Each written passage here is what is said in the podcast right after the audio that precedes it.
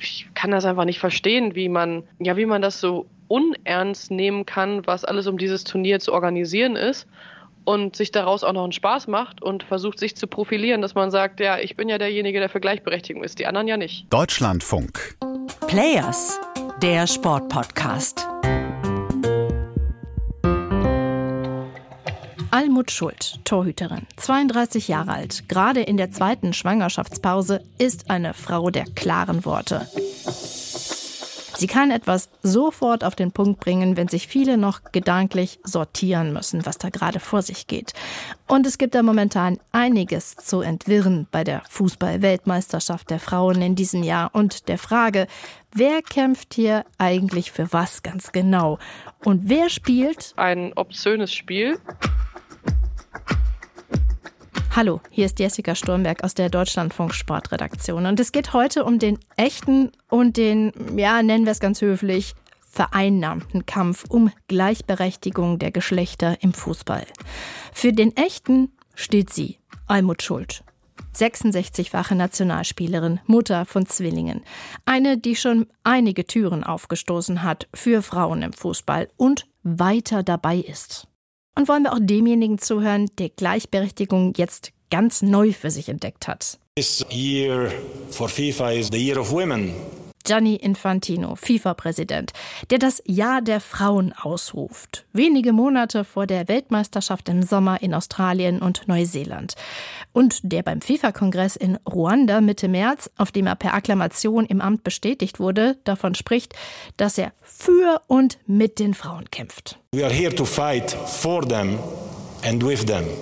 Und als wollte er beweisen, dass er es ernst meint, spricht er von seinen vier Töchtern. As a father of four daughters, uh, four beautiful daughters, I should add, I know very well how much attention we need to give to women in our lives. Wie genau er wisse, dass, er spricht davon wir, also die Männer, den Frauen viel Aufmerksamkeit entgegenbringen sollten.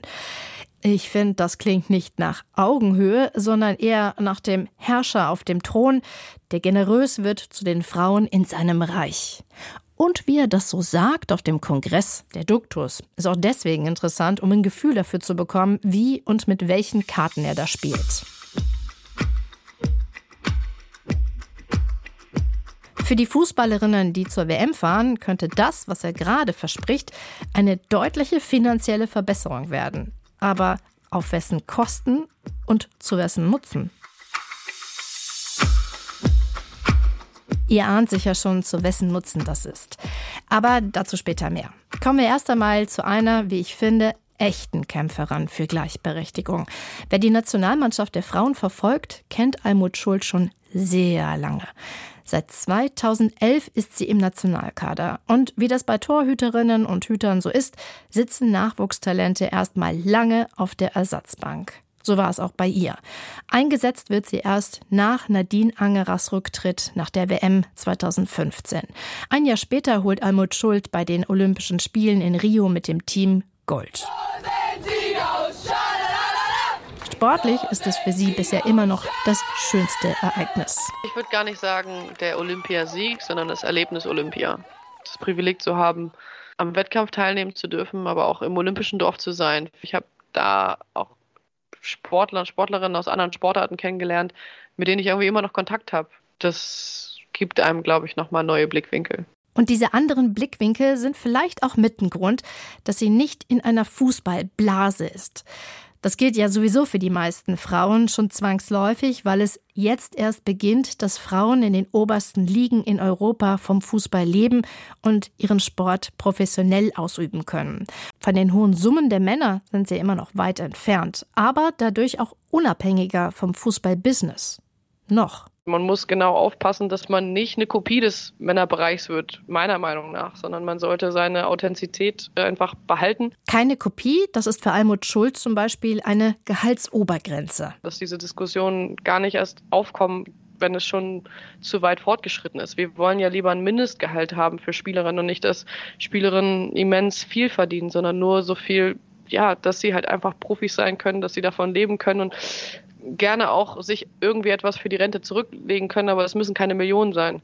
Dann ist es lieber besser, wenn eine größere Menge an Frauen hauptberuflich spielen können. Solche Gedanken, dieser generelle Blick wäre sicherlich auch bereichernd im DFB an der Spitze. Almut Schuld hat das einbringen wollen, zusammen mit acht anderen Frauen, darunter Ex-Schiedsrichterin Bibiana Steinhaus-Webb oder Marketingmanagerin und Ex-Spielerin Katja Kraus. Vor zwei Jahren haben sie die Initiative Fußball kann mehr gegründet und gefordert, es sollte eine verbindliche Quote geben von 30 Prozent Frauen bis 2024 in Aufsichtsräten, Präsidien, Vorständen, Geschäftsführungen. Damit mal genau solche Ideen und andere Perspektiven in den von Männern dominierten Fußball kommen. So richtig gefruchtet hat's aber nicht. Wobei ein bisschen Fortschritt gibt es schon. Also im DFB-Präsidium sitzen inzwischen mehr Frauen als die einsame Hannelore Ratzeburg, die jahrzehntelang die einzige Frau war und natürlich nur zuständig für die Frauen. Diesen Luxus, sich diverse aufzustellen, kann man sich natürlich nur leisten, wenn es bei den Männern läuft.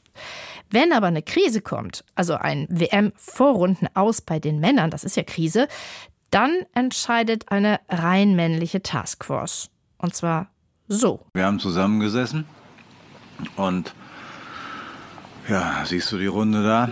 Und dann habe ich einfach spontan mal gesagt, Rudi, das wäre doch eigentlich was für dich. Und äh, also das jetzt prozessual äh, zu erklären, ist relativ schwierig. Das eher so, weil wir sind ja auch mehr so Bauchmenschen.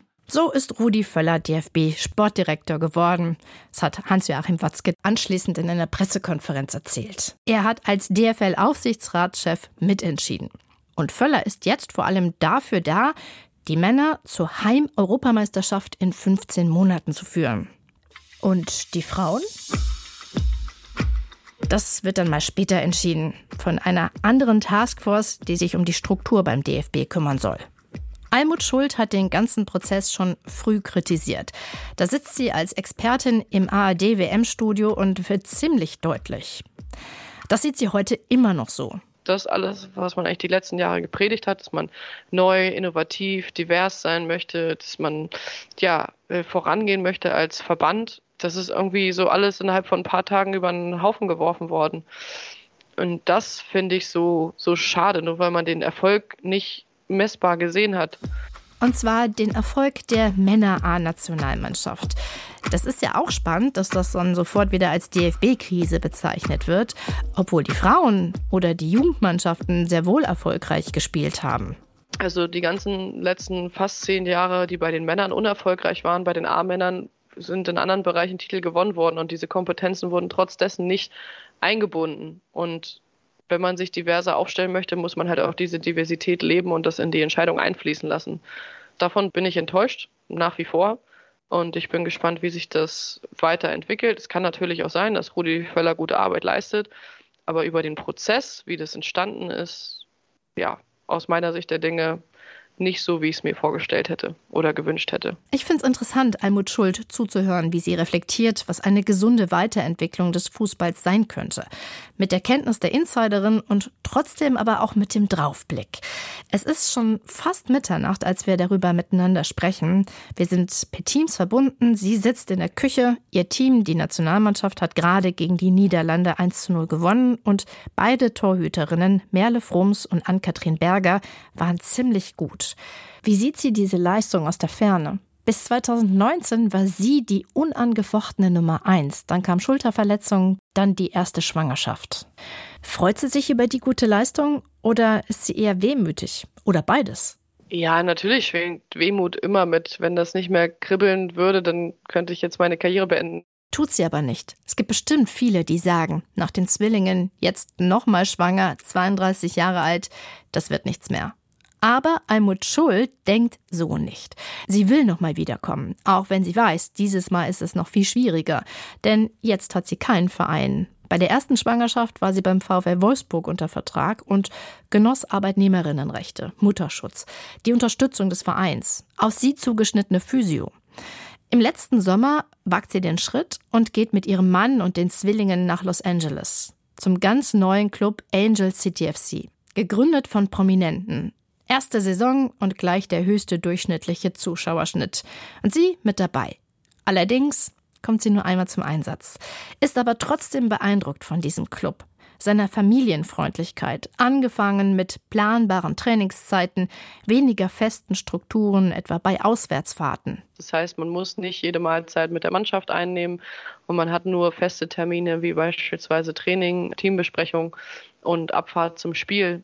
Krafttraining oder sonstigem kann man sehr individuell von der Zeit her gestalten. Man kann überall die Kinder mitnehmen. Ihr Mann kann im Homeoffice arbeiten, sie können sich den Tag einteilen und müssen sich nicht komplett dem Rhythmus der Mannschaft anpassen.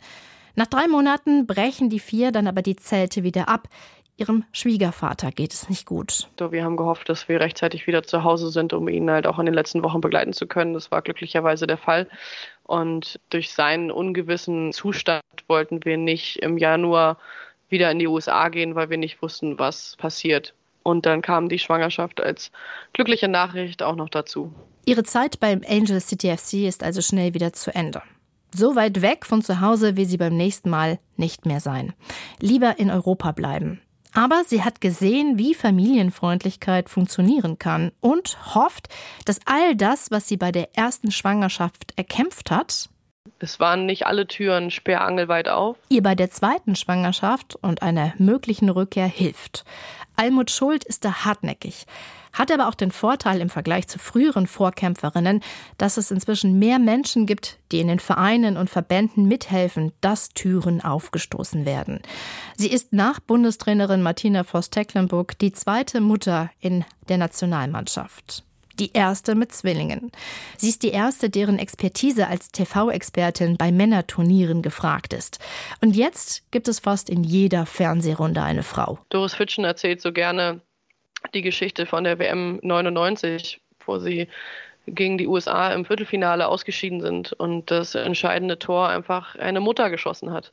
Und sie hat gesagt, wenn die USA nicht damals schon so weit gewesen wären, sie zu fördern und auch halt die Familie mit der Nationalmannschaft so gut zu vereinbaren, wäre sie vielleicht gar nicht da gewesen. Vielleicht wäre auch Deutschland weitergekommen. Aber in dem Moment hat halt einfach eine Mutter das entschieden. Und es wäre ja schön, wenn Melanie Leupolz als Mutter bei der WM auf dem Platz steht und eventuell im Viertelfinale das entscheidende Tor macht und es sie auch zeigt, wie viel Wert sie hat. Das ist das, was ich mit echtem Kampf um Gleichberechtigung am Anfang meinte. Auf allen Ebenen.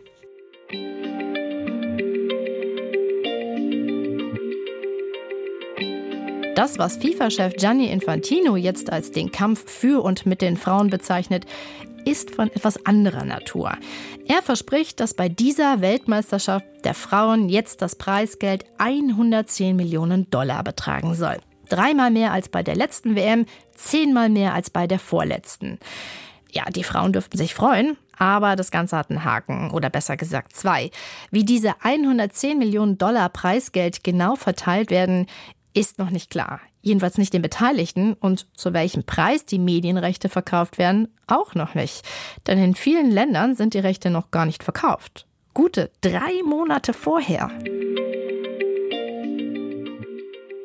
Aber statt sich jetzt zu beeilen, gibt Infantino den Sendern die Schuld, beschwert sich in seiner Abschlussrede auf dem Kongress im März in Ruanda über die geringe Zahlungsbereitschaft großer öffentlich-rechtlicher Anstalten wie ARD und ZDF. Die nennt er zwar nicht explizit, aber es ist klar, die meint er. Er spricht von Doppelmoral, wenn zugleich Equal Pay gefordert würde. Mit Verweis auf die letzten Rechte schimpft er, es würde für die Frauen hundertmal weniger bezahlt als für die Männer, obwohl die Zuschauerzahlen höchstens 20, 25 Prozent geringer ausfielen. Und hört mal den Ton in seiner Stimme. You pay us 100 times less, whereby your viewing figures are very similar. Maybe 20, 25% less for the women and for the men. Not 100 times less. Oder noch so ein pathetischer Aufruf. Alle müssten auf der gleichen Seite im Kampf für echte Gleichberechtigung stehen. We need all to be on the same side on this fight for equality, for real equality. Infantino, der Kämpfer für die Rechte der Frauen? Was denkt Almut Schuld, wenn sie das alles hört? Der ganze Prozess ist so nicht vorstellbar bei einem Männerturnier, dass das alles noch nicht geklärt ist, dass bis jetzt auch noch die Verbände nicht offiziell wissen, die sich qualifiziert haben, mit welchem Antrittsgeld sie rechnen können, was sie für Unterkunft und so weiter rechnen können. Auch die Sendeanstalten haben noch keine Planungsmöglichkeit, wissen nicht, ob und in welchem Umfang sie übertragen. Redaktionen, die keine Ahnung haben, ob sie im Juli und August für vier Wochen in Down Under sind oder Urlaub haben. Auch Almut Schuld weiß noch nicht, ob sie als Expertin von Deutschland aus gefragt sein wird. Die Spiele finden frühmorgens und vormittags statt, was weniger Zuschauerinnen und Zuschauer bedeutet, denn da arbeiten ja die meisten oder gehen zur Schule. Also weniger Werbewert. Und trotzdem scheint Infantino hoch zu pokern. Da spielt die FIFA, finde ich, ein obszönes Spiel und Infantino nutzt das für sich um irgendwie zu sagen, ja, aber die anderen bezahlen ja auch nicht genug Geld. Und wir, die FIFA, wir sind ja die Guten, wir wollen ja gern das Gleiche bezahlen. Aber sie nehmen auch nicht die gleichen Abläufe, um Dinge zu bestimmen. Bei den Männern stehen die Medienverträge lange im Voraus. So etwas wie jetzt, so eine Hängepartie wäre unvorstellbar und gab es bei den Frauen bisher auch noch nicht weil ihnen bisher auch noch nie so ein hoher Wert beigemessen wurde. Ich würde sagen, Infantino hat etwas entdeckt. Wie er das Thema Gleichberechtigung für sich nutzen und das mit Forderungen nach mehr Geld zusammenbringen kann. Ziemlich raffiniert. Er spricht auch ganz offen davon, dass ein Teil der Einnahmen der Entwicklung des Fußballs zufließen soll. Aber in einem dürfte sich Infantino sehr geärgert haben. Und da hat er mal zu spüren bekommen, was es heißt, wenn es mal wirklich Widerstand auf breiter Basis gibt. Als die Frauen Saudi-Arabien als Sponsor für die WM ablehnen und das auch laut und deutlich tun. Er hat vielleicht nicht damit gerechnet, dass es so großen Gegenwind gibt. Er weiß aber auch, dass die Frauen, glaube ich, etwas konsequenter sind als die Männer. Das haben jetzt ja auch schon Streiks bewiesen. Bei den Männern kommen nicht einmal die zehn Nationen zusammen, die eigentlich ja mal die One Love Binde tragen wollten.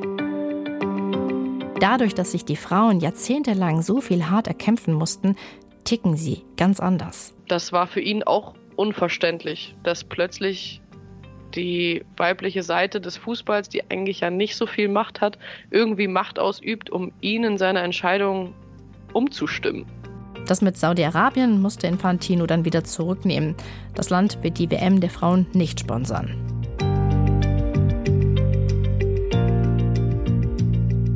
Mir zeigt das unterschiedliche Perspektiven, neue Gedanken, mehr Haltung und das zusammen mit Erfahrung das wäre eine wirklich gute Mischung. Auch bei den vielen Amateurvereinen. Es sind ja auch immer noch heute viele, die Frauen stiefmütterlich behandeln und wo es an einzelnen Personen hängt, dass Mädchen und Frauen überhaupt einen Platz haben. Ich kenne das auch gut, dass bei Kollegen in den verschiedenen Redaktionen Fußball der Frauen als andere Sportart und Frauensache bezeichnet wird. Und wenn die Männer kommen, dann wird es ja erst wirklich ernst. Habt ihr auch solche Erfahrungen gemacht? Oder seht ihr das anders? Konstruktive Gedanken dazu lesen wir gerne, auch solche, an denen wir uns reiben können. players@deutschland.de. Wenn ihr uns weiterempfehlt, freuen wir uns und wenn ihr uns abonniert, gibt es jeden Donnerstag einen Player. Für heute sage ich Tschüss.